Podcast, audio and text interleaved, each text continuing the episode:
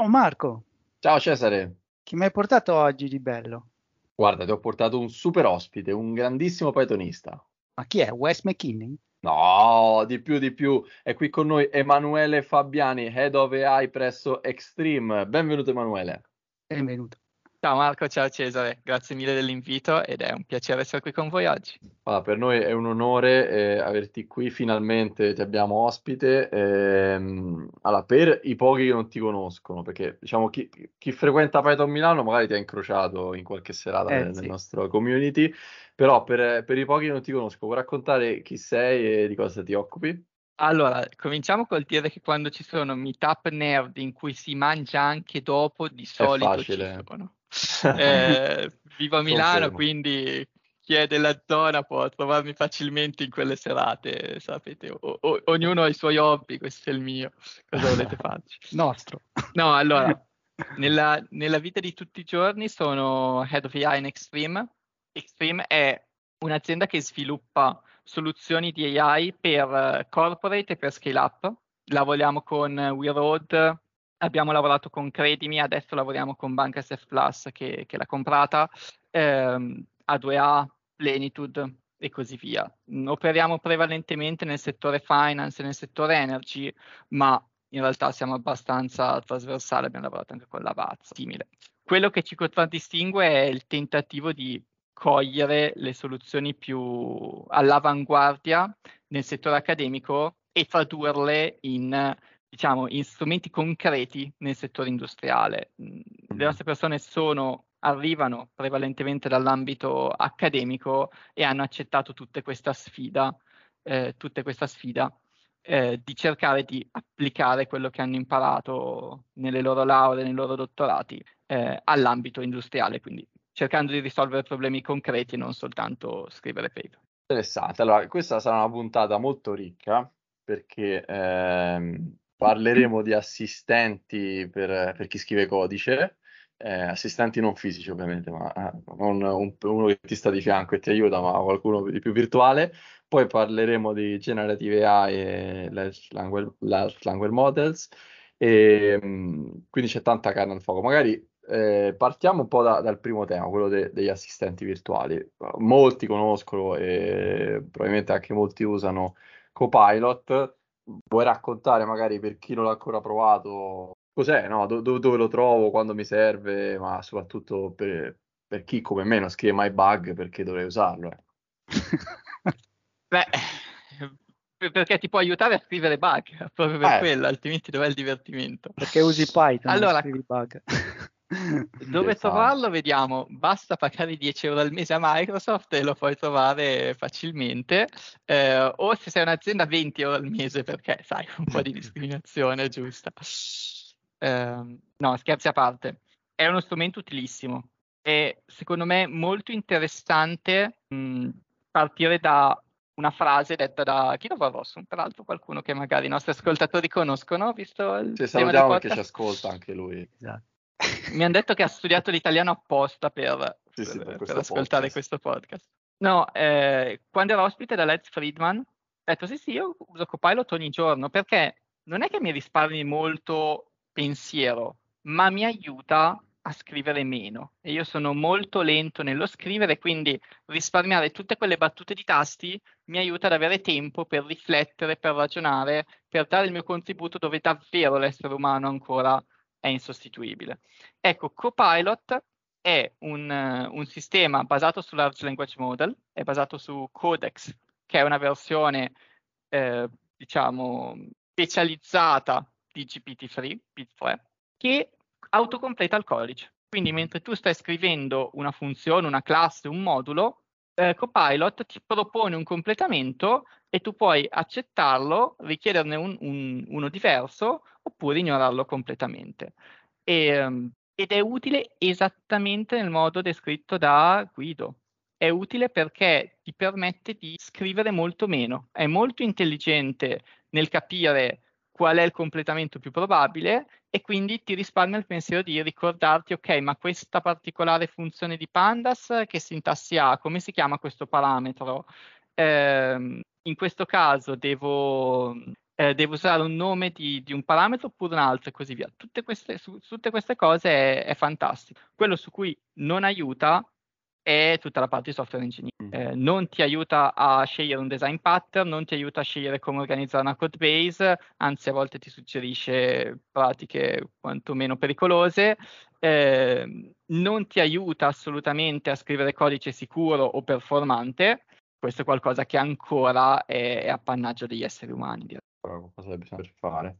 E eh, dal punto di vista pratico, eh, su quali editor, su quale, do- dove possiamo trovarlo e come si configura? Cioè, c'è un lavoro di setup da fare o è cosa plug and play? No, è distribuito come plugin. È distribuito come plugin utilizzabile sia su Visual Code che su PyCharm e, e anche su altri editor. Io conosco questi due perché sono, sono gli unici che uso. Ora, se vogliamo andare un pochino più nel dettaglio, Copilot è un sistema basato su due moduli principali. Il primo è appunto inserito all'interno del plugin che si incastona nel leader e il secondo è in cloud. Nel, il plugin cerca semplicemente di dare contesto al modello che è ospitato in cloud. Quindi quello che il plugin fa è andare a leggere il file che una persona ha aperto, che sta editando in quel momento, nelle ultime versioni andare a prendere tutti i tab aperti nel lead, quindi tutte, tutti i tab aperti in Visual Code oppure aperti in, uh, in PyCharm o negli altri IDE di, di JetBrains, mettere tutto insieme, creare un prompt per il modello che sta in cloud, applicare certe euristiche per capire se abbia senso mandare una richiesta al modello in cloud oppure no, perché ogni mm. richiesta costa, ogni richiesta poi deve essere processata dal sistema remoto, quindi se puoi bloccare quelle inutili in locale, tanto meglio per Microsoft. E quando le euristiche passano, mandare la richiesta in cloud. A questo punto è un po' come, come quando scriviamo a ChatGPT. Eh, Codex non è un modello diciamo, di assistente virtuale, quindi non risponde delle domande, ma semplicemente completa il codice. Mm-hmm. Completa il codice con eh, estraendo informazioni dal contesto che gli viene passato e quindi dagli altri file che eh, lo sviluppatore ha aperto in quel momento e dal file che sta eh, modificando ovviamente sopra e sotto. E eh, tu da, da, quanto tempo stai usando, cioè, eh, scusami, Copilot? E cosa ti piace? Ci sono delle cose su, su, cui in realtà lo vedi un po' magari quasi rischioso? Allora, rispondo prima alla seconda parte della domanda. Copilot ha la brutta tendenza di suggerirti di mettere i secret in chiaro eh. e, e, altre, e, altre, spiacevoli pratiche pericolose o a livello di sicurezza o a livello di eh, manutenibilità e capacità di evolvere una code base. Quindi non, non si può ad oggi accettare ciecamente le, i completamenti che Copilot propone perché alcuni di questi sono davvero folli eh, a volte succede che non abbiano nessun tipo di senso. Mm-hmm. Però, però, il punto è che nell'80% dei casi è utile mm-hmm. e, e, nell'80% dei casi ti risparmia davvero tempo. Um, qualcuno ha detto che dai superpoteri agli sviluppatori, è vero, dai superpoteri agli sviluppatori che già sanno quello che stanno facendo, perché altrimenti altri possono essere tratti in inganno. Quindi diciamo, cosa positiva sicuramente il fatto che fa risparmiare un sacco di tempo e un sacco di ricerche su internet perché ti suggerisce la sintassi.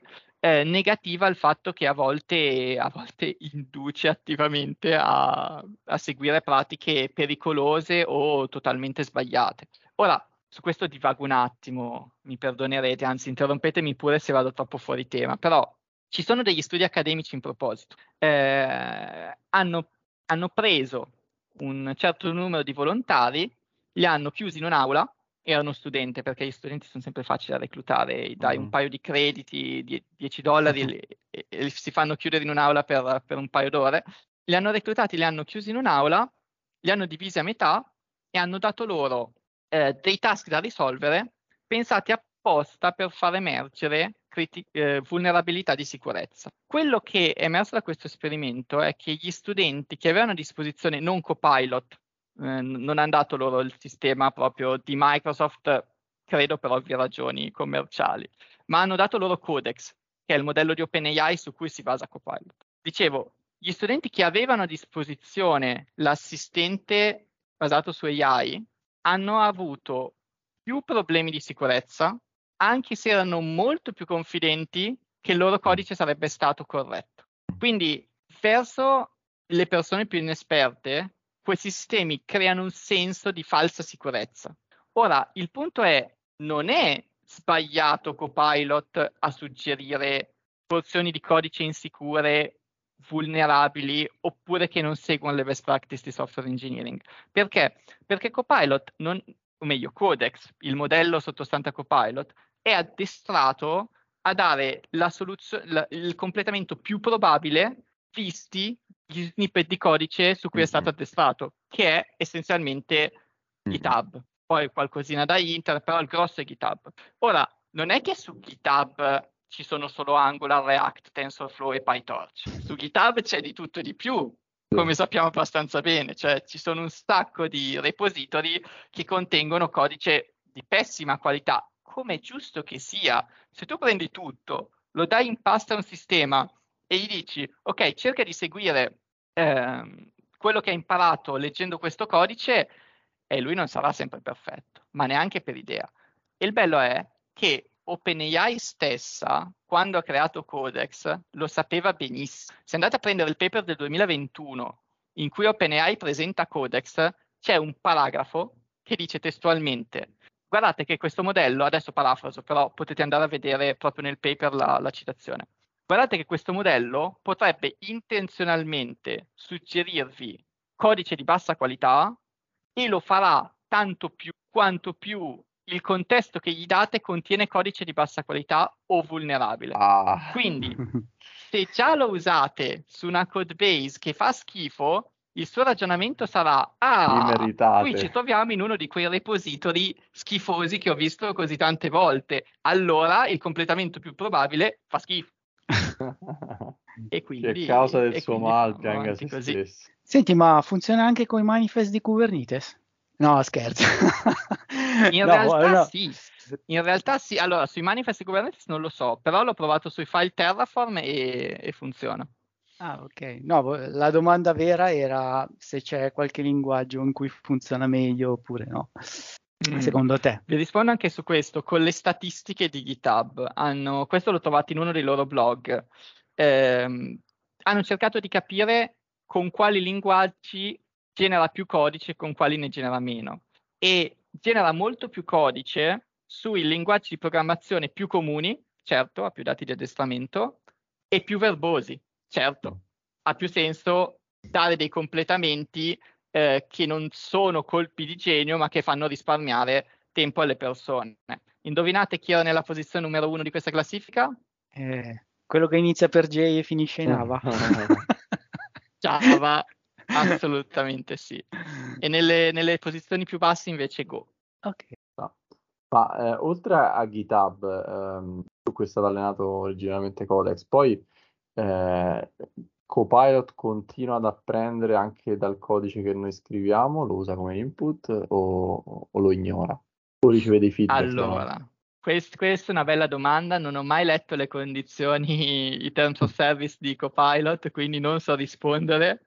Eh, ho letto però quelli di, di ChatGPT, eh, in cui la versione Plus ti permette di escludere ehm, escludere le chat dal, dal loro dataset di training. Uh-huh. Quindi se tu non vuoi che alcune conversazioni vengano utilizzate da OpenAI, puoi semplicemente, mi sembra che il giochino sia spuntare un'impostazione che non salva la, la cronologia della chat e eh, contestualmente segnala a OpenAI di, di, non usarla nel training. Chiarissimo. E dato che, che l'hai menzionato, eh, diciamo, hai menzionato ChatGPT, eh, abbiamo parlato di Codex, ehm, tu hai fatto un talk un paio di mesi fa eh, su proprio un, un, intro alla Generative AI, non so se vuoi eh, raccontare un po' come siamo arrivati a questi strumenti, no? quali sono i mattoncini fondamentali eh, che, che, ci hanno portato a avere questi strumenti che magari già pochi anni fa erano alla lunga, no? cioè lontano da, da essere concreti. Ah, allora, è, è una storia estremamente interessante mm, ed è una storia che inizia tantissimo tempo fa. addirittura negli anni 50, perché questi modelli sono basati su qualcosa di totalmente controintuitivo, un modo di rappresentare il linguaggio naturale che è molto utile per i modelli e totalmente inutile per gli esseri umani. Esattamente come il nostro modo di pensare il linguaggio è utile e semplice da, da, capire, da imparare per gli esseri umani e totalmente inutile per i computer. Um, ecco qui apro e chiudo una parentesi, scusate, tendo a divagare parecchio, ma mi perdonerete anche su questo.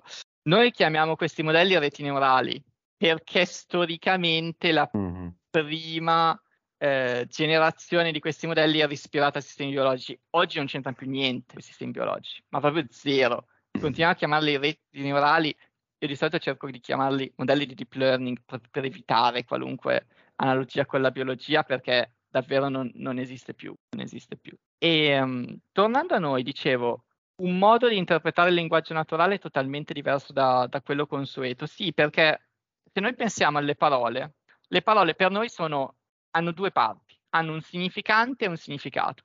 Il significante è la sequenza di lettere e il significato è l'idea astratta a cui questa sequenza di lettere fa riferimento. Eh, mm. cane è C-A-N-E ma si riferisce all'animale quadrupede mammifero che tutti abbiamo in mente. Ora, un computer questa cosa non la sa e non la capirà mai.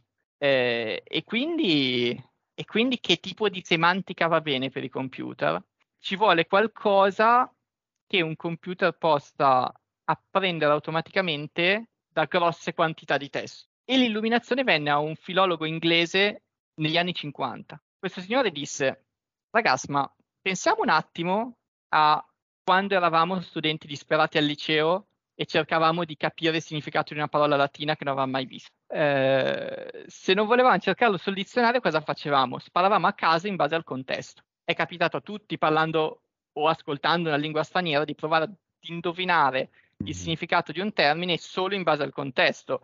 E, e spesso ci si prende, eh? perché davvero il contesto ti dà un sacco di informazioni in base al significato delle parole. Ecco, questo signore inglese, di cui non ricordo il cognome purtroppo, ehm, arrivò a dire in realtà tutto il significato di una parola sta nel suo contesto, non serve nient'altro. Fast forward al 2013, Google si inventa un modo di rappresentare i termini basato su dei vettori densi, quindi non pieni di zeri, ma dei vettori in cui in ogni posizione c'è un numero reale diverso da zero, che vengono addestrati in base al contesto in cui compaiono le parole. In pratica si scorre una grande quantità di testo e si cerca di capire la parola più probabile eh, date le due prime e le due dopo. Eh, questa cosa è un successo incredibile, da lì in poi tutti i modelli di natural language processing sono basati su queste cose e, e un'evoluzione di questo sarà quello che effettivamente abiliterà i large language model che abbiamo adesso. L'unico passaggio concettuale che manca da, diciamo, dai word embeddings, che sono questi vettori, ai large language model, è non considerare soltanto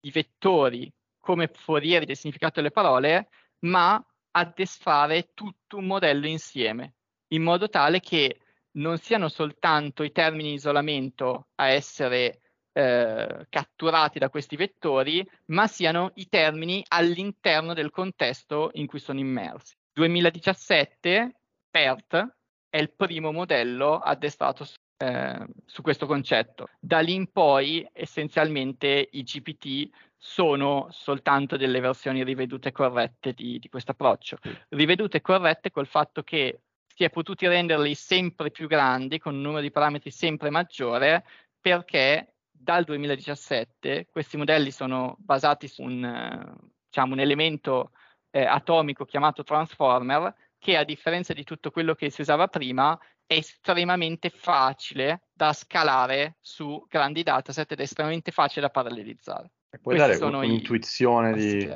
di, del transformer, no? perché ci hai spiegato molto bene l'embedding, il transformer eh, come cambia un po' il paradigma con cui strutturi la tua il tuo deep learning, stavo per dire rete neurale. Allora, prima del 2017 i principali modelli di natural language processing erano modelli sequenziali ed è, ed è facile capire perché, perché quando uno legge del testo legge parola per parola Mm-hmm. Eh, e quindi si è detto, se io riesco a processare parola per parola e riesco in qualche modo a conservare qualcosa delle parole prima, riesco a capire del testo.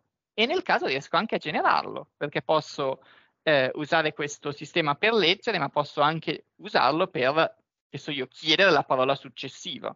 Tanto le parole ormai sono vettori, quindi sempre di numeri stiamo parlando. Funzionavano questi modelli, eh, qualcosa facevano. Già nel campo della sentiment analysis qualche successo c'era stato e così via. Anche nel, nel, nel campo della generazione di linguaggio qualcosina si riusciva a fare. Uh-huh. Eh, il problema di questi modelli era che era estremamente difficile riuscire a dar loro un contesto profondo. Ora, noi esseri umani utilizziamo un contesto enorme.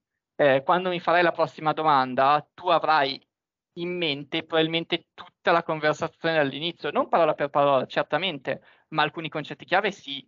Eh, ti ricordi chi sono, eh, ti ricordi a, che siamo partiti da Copilot e da lì siamo arrivati ai large language model. Con un modello, ricorre, eh, con un modello sequenziale di deep learning questo era impossibile. Eh, c'erano dei problemi di eh, vanishing gradient per cui non si riuscivano a trasportare i segnali più di 50 parole nel passato e cose del genere. Ora, c'è un altro problema.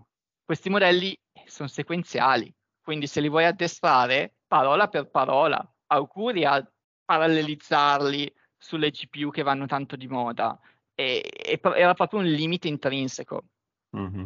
2017, riprendendo peraltro un'idea del 2014, non sono stati i primi a, a utilizzare questo, questo trucco, ma 2017 ancora dei ricercatori di Google, ora OpenAI l'ha fatta Google, c'è poco da dire, adesso viene presentato come il loro peggior nemico, ma tutta la ricerca che ha abilitato OpenAI l'hanno mm-hmm. praticamente fatta loro.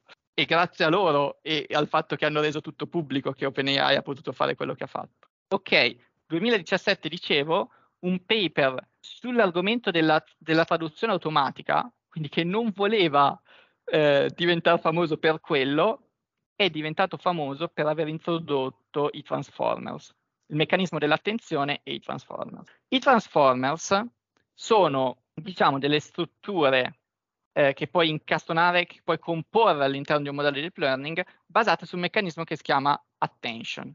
Il meccanismo dell'attenzione praticamente ti permette di avere dei pesi configurabili che guardano a determinate parole nella parte prima e nella parte dopo della frase che stai considerando. Quindi è come dire, io non vado semplicemente a ricordare qualcosa delle 50 parole precedenti, ma vado a utilizzare, eh, vado a selezionare quali delle, sparo a caso adesso esagero, eh, 5.000 parole precedenti mi interessa per capire il significato della parola che sto considerando adesso. Mm-hmm. E lo fanno con un sistema che richiama molto, adesso uso un termine abbastanza nerd, ma tanto ci ascolta, ne è familiare, con un sistema che richiama molto hash, le hash map.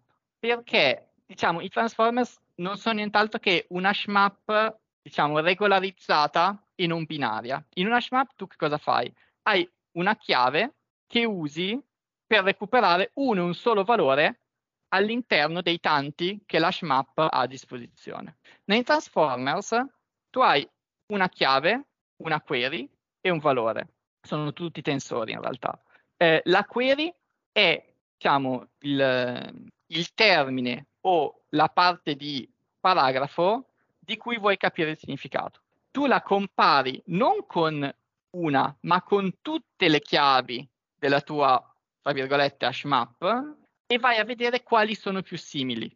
Ora, non ce ne sarà una che matcha alla perfezione e tutte le altre che non hanno nessuna attinenza, ma ci saranno alcune più simili e altre meno simili. Ok, vai a prendere i valori e li pesi con la somiglianza della query alla chiave. Sommi tutto, quello è il risultato. Quello è il tensore che eh, racchiude il significato del tuo termine o della tua parte di frase. Quindi, vabbè, ora che abbiamo parlato di Bendis e Transformers, poi viene la parte di apprendimento, diciamo, quindi il terzo mattone sarebbe il reinforcement learning with human feedback. Ci dici qualcosina velocemente anche di questo? Eh, l'HF. Eh, sì, molto volentieri. Allora, innanzitutto è, è soltanto la parte finale dell'addestramento di alcuni large language model, neanche tutti. Eh, GPT-3 non era addestrato con Reinforcement Learning with Human Feedback. Il primo modello a essere addestrato con Reinforcement Learning with Human Feedback è stato InstructGPT, che è poi quello che hanno usato e ribrandizzato ChatGPT eh, e che poi ha fatto, ha fatto faville proprio per questo particolare tipo di, di addestramento. Ora, un large language model è addestrato così, prendi un sacco di testo, in ogni frase, o meglio, na- nascondi le ultime parole di alcune porzioni di testo e addestri il modello a ricrearle. Come in i compiti delle tu... elementari, diciamo. Sì, esatto, completa la frase, completa la frase e via così.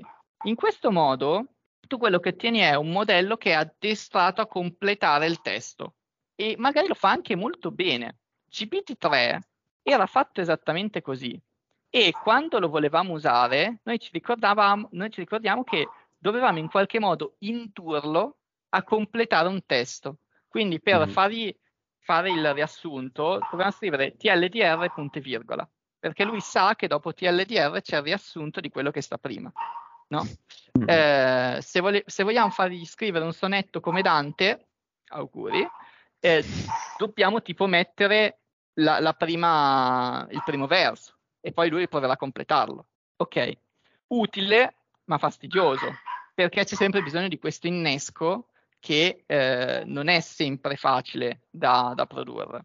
E qui arriva Reinforcement Learning with Human Feedback. Reinforcement Learning with Human Feedback significa, ok, Dopo questo addestramento facciamo un altro giro, sempre di completamento, ma con domande e risposte. E il modello deve imparare a completare le risposte data la domanda. Ok, questo non è supervisionato.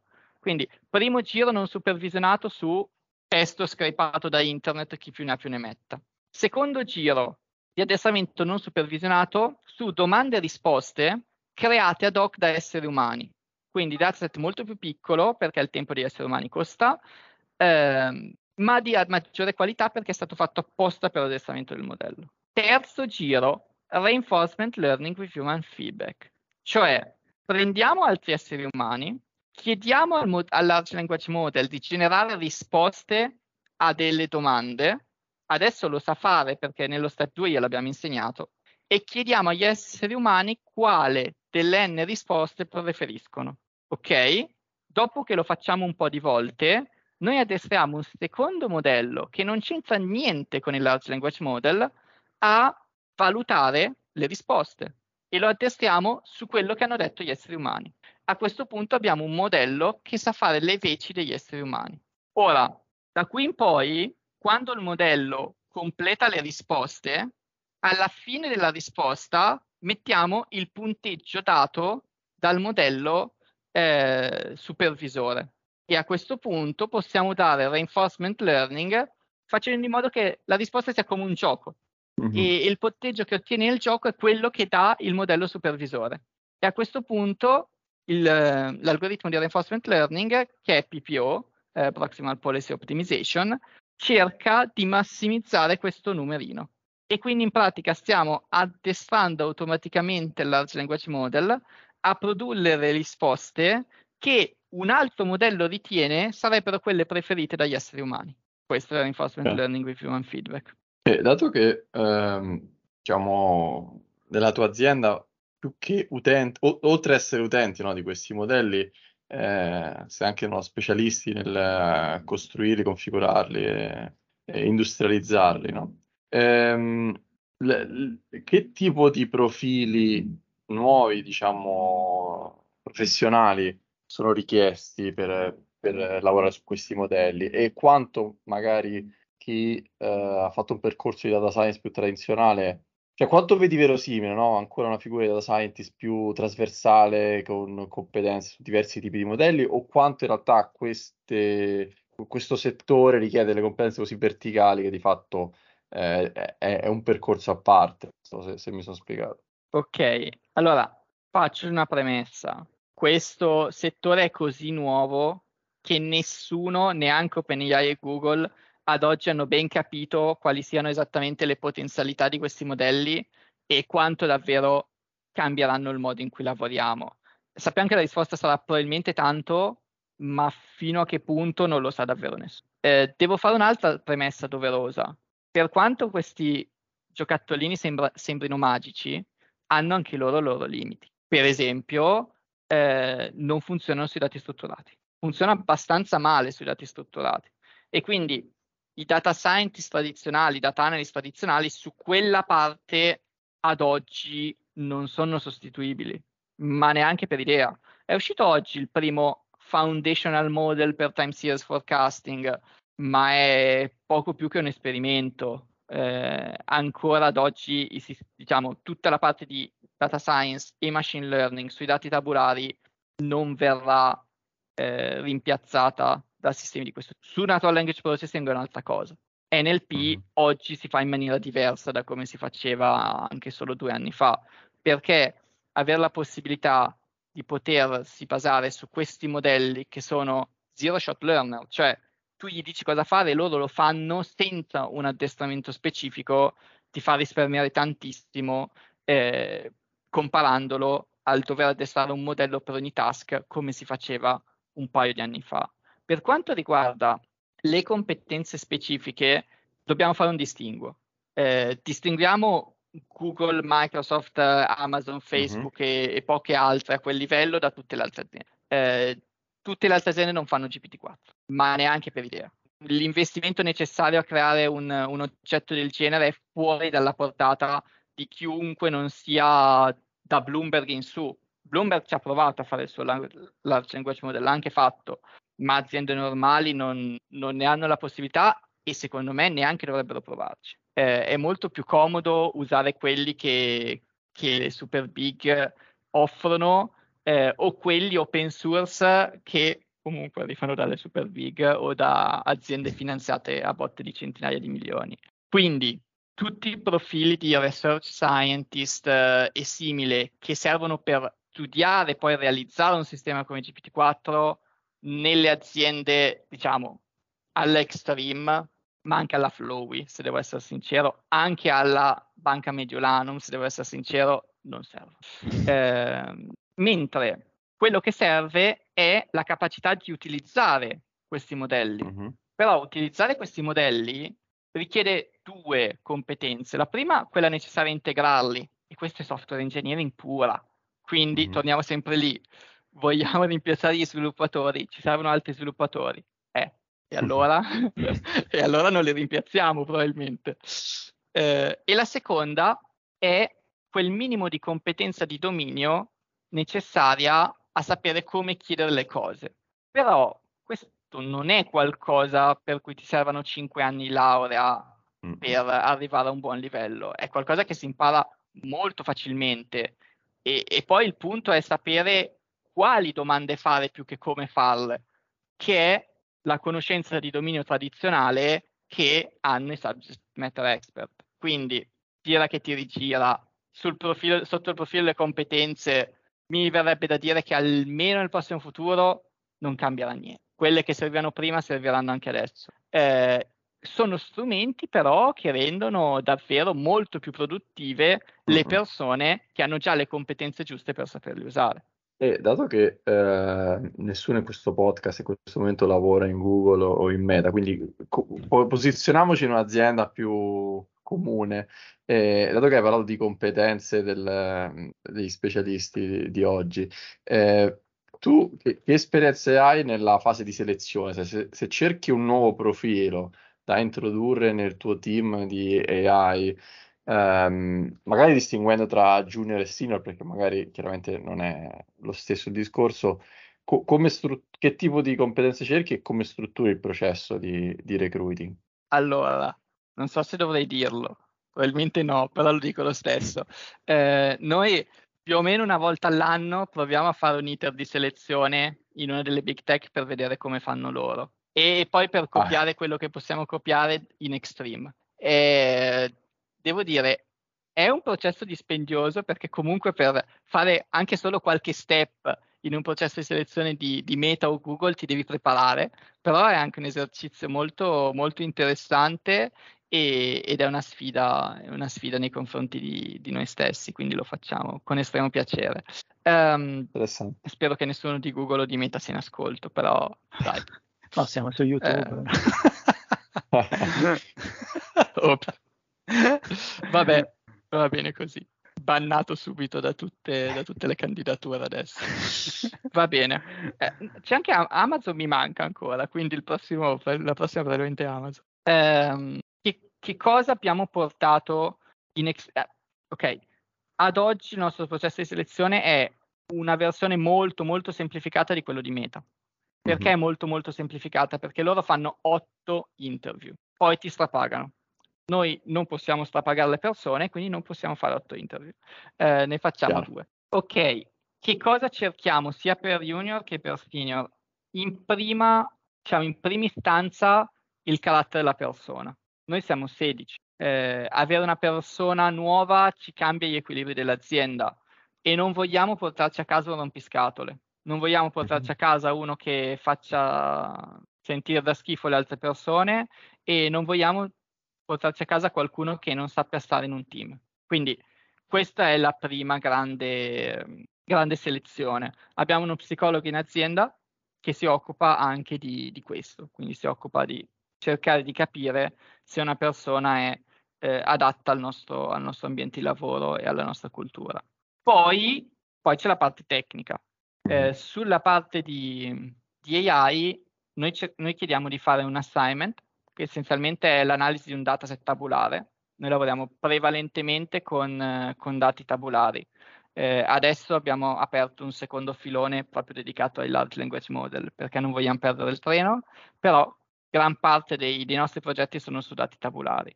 Eh, dieci giorni di tempo, quello che, che la persona consegna è la code base su GitHub. Questa viene valutata e poi, se è valutata positivamente, si arriva al, al colloquio tecnico che poi determina l'invio o no di un'offerta e nella maggior parte dei casi anche l'entità dell'offerta. Cosa cerchiamo nel, nell'assignment e nel colloquio tecnico? Qui sì, la cosa si separa tra junior e senior, eh, certo.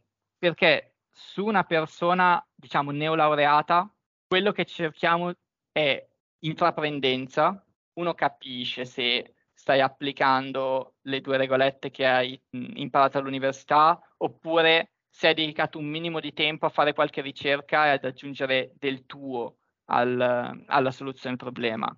Eh, comprensione del contesto. Noi siamo una società che lavora per altre aziende, quindi uh-huh. le nostre persone si devono calare in contesti di business che di volta in volta cambiano. Eh, non possono essere super specializzate su qualcosa. E quindi se ti do un dataset da analizzare, tu devi capire, devi cercare di capire perché quei dati hanno le caratteristiche che hanno, non soltanto il fatto che sì, la media è questa e la varianza è questa, va bene, ma perché c'è quella distribuzione? Perché ci sono quegli outlier? Eh, che cosa nel mondo reale ha causato quelle caratteristiche? E poi l'altra cosa che cerchiamo è competenze di software engineering c'è poco da fare. Eh, è più facile insegnare machine learning a un buon ingegnere del software che il contrario. Eh, è, è, una cosa su cui ho cambiato idea da quando ho iniziato a lavorare ad oggi. Prima, prima, pensavo che fosse molto più facile insegnare a programmare a, a un fisico piuttosto che insegnare, eh, che so io, il concetto di entropia delle distribuzioni a, a un ingegnere, però oggi sono, sono convinto del contrario. Eh, anche Tesla mi dà ragione perché loro cercano i machine learning engineer come software engineer e poi li formano e, um, e quindi cerchiamo quello, buona capacità di, di scrivere del codice. Ad un senior chiediamo anche ottima capacità di esposizione dei risultati e un pochino di eh, competenze in più sulla parte di system design. Interessante, interessante. Quindi diciamo c'è una, una certa attenzione all'attitudine della persona, a diciamo, la, la capacità di analisi critica e non solo poi alle competenze tecniche, effettivamente poi è quello che, che, che conta. Ehm... Ma Marco, eh, visto che anche tu fai selezione di, di data scientist. Raccontaci un po' cosa guardi tu invece. Allora, noi, eh, io ho fatto poche selezioni per data scientist e abbiamo fatto un processo simile, devo dire, in cui c'era un, un esercizio condiviso prima, non erano dieci giorni, sono, sono qualche giorno prima, abbastanza semplice e, e poi il colloquio tecnico era focalizzato buona parte anche sulla discussione di quell'esercizio, quindi sul processo mi torna molto. Eh, probabilmente non facciamo, diciamo, um, da noi, no? magari eh, applicazioni state of the art come potete fare voi, quindi magari gli esercizi sono di tipo diverso, però eh, sulla parte di data science l'abbiamo strutturato in modo uguale. Sulla parte software engineering, quando abbiamo assunto in realtà gli sviluppatori, l'esercizio abbiamo fatto live nel, nel colloquio. In realtà non, non che ci sia un razionale particolare, però ci, fino adesso ha abbastanza funzionato. Però, diciamo, il metodo che mi ha raccontato eh, mi torna, mi torna, mi, mi piace. Eh. Cioè, alla fine è molto utile per, per i profili data scientist arrivare con un esercizio già fatto perché hanno potuto ponderare, pensare e quindi poi eh, verifico le cose lì, verifico se hanno capito qual era l'obiettivo di, di, quel, di quell'analisi e quindi non solo tirare fuori e, e, poi soprattutto se escono fuori magari degli errori eh, tecnici, il colloquio è interessante perché puoi fare challenge e puoi vedere soprattutto quella persona come reagisce no, a delle osservazioni. Se le recepisce in un modo positivo e costruttivo, quello è una delle cose più importanti. Insomma. Comunque è bello sentire queste cose perché io già su LinkedIn vedo gente dell'HR che dice ah io se uno non ci ha segnato che sa usare Copilot non lo considero neanche che proprio mi viene da dire blea.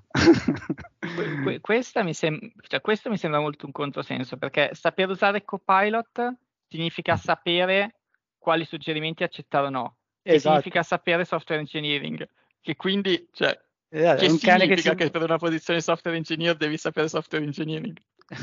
boh. È un cane che si morde la coda. Dai, um, ne approfitto per farti l'ultima domanda. Siamo fuori tempo massimo, ma siamo supplementari. Di solito facciamo più corte, però qua c'è troppa carne a fuoco. Da, dato che uno dei valori no, di questi sistemi di generative AI è eh, l'attention su quello che è stato detto prima nel contesto, io voglio confermare quello che hai detto, che, che noi ci ricordiamo quello che hai detto all'inizio, no? E, e, tu ci hai detto che, che, che Xtreme no, eh, ha la natura particolare di cogliere dall'accademia e portare de, delle novità nell'industria. E ehm, per te che, che hai quindi questa doppia esperienza, qual è la differenza tra fare artificial intelligence nell'accademia rispetto all'industria? Così lasciamo l'ultima pillola a chi ci eh. ascolta, no? Non so se darla più come pillola a chi, deve, chi, sta uscendo dall'università quindi deve scendere, fare un dottorato o andare a lavorare, magari così sa orientarsi. Eh, quest- questa è una domanda molto interessante.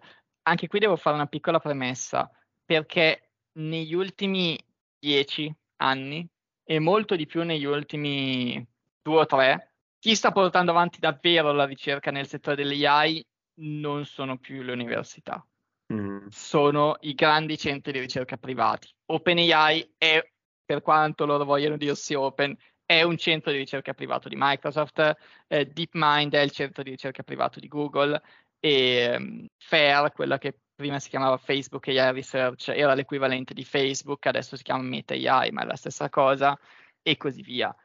Imbarazza- sono imbarazzanti le statistiche dei paper pubblicati eh, sul tema, sono sempre di più quelli che, vengono, che provengono da queste aziende, sempre meno quelle che provengono dall'università. È un problema, non è un problema? Ne parliamo alla prossima puntata del podcast perché ci perderemo un'ora. Eh, però, allora, c'è innanzitutto una grossa dif- an- ancora parlo di aziende normali fare ricerca in DeepMind cioè fare AI in DeepMind probabilmente è come fare AI a Stanford poco cambia eh, se non che a un certo punto DeepMind probabilmente ti chiederà di fare soldi non è neanche detto però in alcuni progetti ti chiederà di fare soldi dalla ricerca che stai facendo e probabilmente Stanford no però nelle aziende normali che non hanno una segno in bianco da Google che ripiana ogni debito a fine anno eh, il punto è che hai un budget e un tempo e, e, questi sono dei vincoli. Nell'università, se non presenti un paper a questa conferenza, vabbè, c'è quella dopo, non è un problema. Eh, al massimo facciamo un paper a caso, eh, mettendo i risultati parziali e poi scriveremo quello bello per la, per la prossima conferenza o per la rivista. Nelle aziende no, eh, i manager si arrabbiano se fai questo ragionamento, giustamente, perché le aziende hanno un mandato di essere profittevoli. E quindi, e quindi spesso devi fare dei compromessi, spesso non puoi cercare la soluzione migliore perché la soluzione migliore a livello teorico non è quella migliore a livello ingegneristico, a livello economico.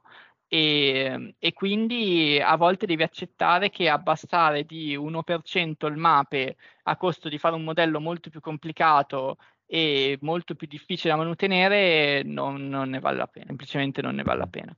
O, o di andare sul mercato due mesi dopo, eh, eh non ne vale la pena.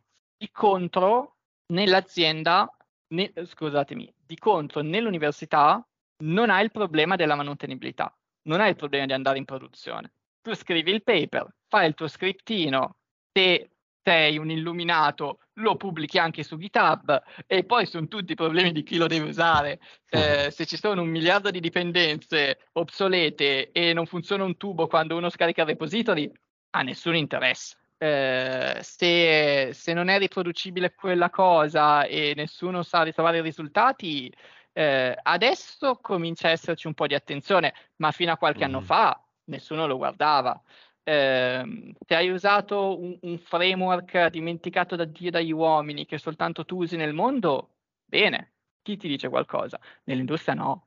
Nell'industria se fai un sistema basato su AI eh, deve andare in produzione e ci deve rimanere per dei mesi se non degli anni e, e lo devi anche evolvere. Quindi se violi tutte le best practice della software engineering sono problemi tuoi e solo tuoi e verranno a prenderti quei problemi, ne puoi stare sicuro. Quindi, cioè, secondo me, è forse un, una disciplina più complessa fare AI nell'industria, perché devi avere competenze in più ambiti, non è semplicemente fare il modello e farlo bene e avere il MAPE più basso possibile o avere la log loss più bassa possibile, ma è anche poi portare quelle cose in produzione e, e, non è più facile di avere il MAPE più basso possibile, portare quelle cose eh, in produzione. È una questione di far accettare il dolore no? a, a, a, chi sta facendo quel modello di sacrificare quella percentuale, che lui magari andrebbe avanti. Eh, eh sì, eh sì. Quando, quando, stai sviluppando un modello andresti avanti all'infinito, però Mm-mm. non è la cosa giusta da fare. Dai, grazie mille Emanuele, sei stato veramente super. E, ehm, chi volesse rimanere in contatto con te ti può trovare su dei social, blog, newsletter. LinkedIn. LinkedIn. Prevalentemente okay. LinkedIn, sì sì. Emanuele Fabiani, Extreme.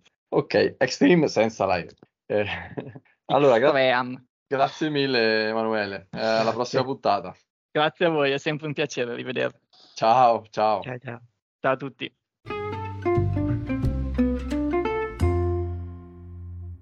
Avete ascoltato l'ultima puntata di Intervista Pythonista, il podcast italiano per conoscere i pythonisti italiani. Visitate intervistapythonista.com e trovate tutti i link per contattarci e per restare aggiornati con noi.